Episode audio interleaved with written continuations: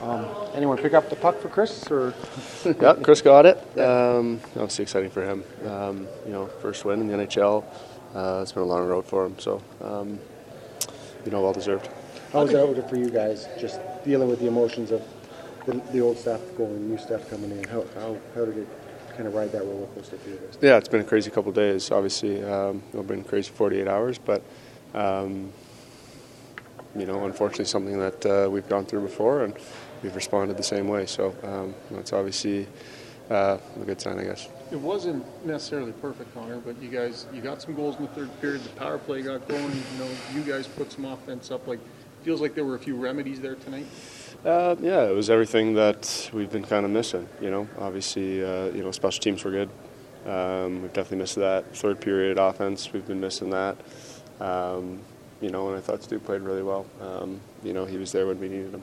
Connor, was the, the timeliness of those power play goals maybe more important than anything with them? You know, getting them in the third period. Yeah, we always say, you know, our, our, our power play always says um, it's not about how many you get; it's about the ones you do get and the time you get them. And those two, obviously, in a, in a big moment for our group, um, was good.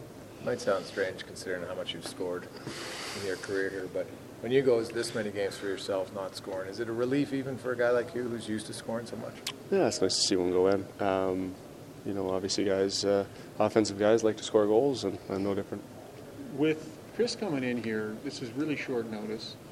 Probably doesn't want to overdo it with information and such today. How do you think he handled himself, just considering the, the short turnaround and, and what he put on you and the, the tone that he set?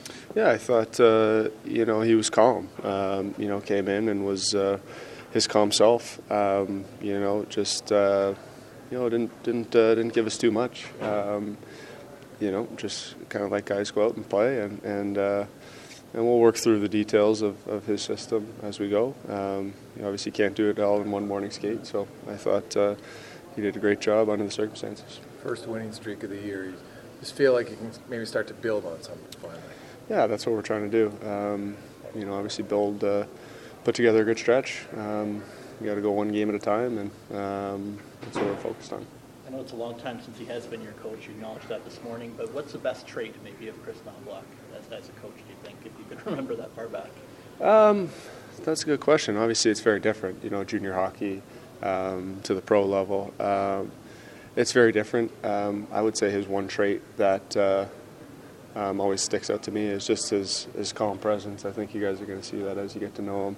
Um, you know, he's uh, um, a calming voice, and, and uh, that could be good uh, in an environment like this. What did you see from Leon tonight? What have you kind of seen from him as he's trying to work his way through finding his game, and, and what did you see tonight? We're all trying to work through our games here. Um, you know, I thought he um, competed hard. Um, for him, it always starts with work. Well, for anybody, it starts with work. And I thought uh, he did a great job of getting getting up and down the ice, winning battles, um, making plays like he can. Um, not many better than him than when he when he's on.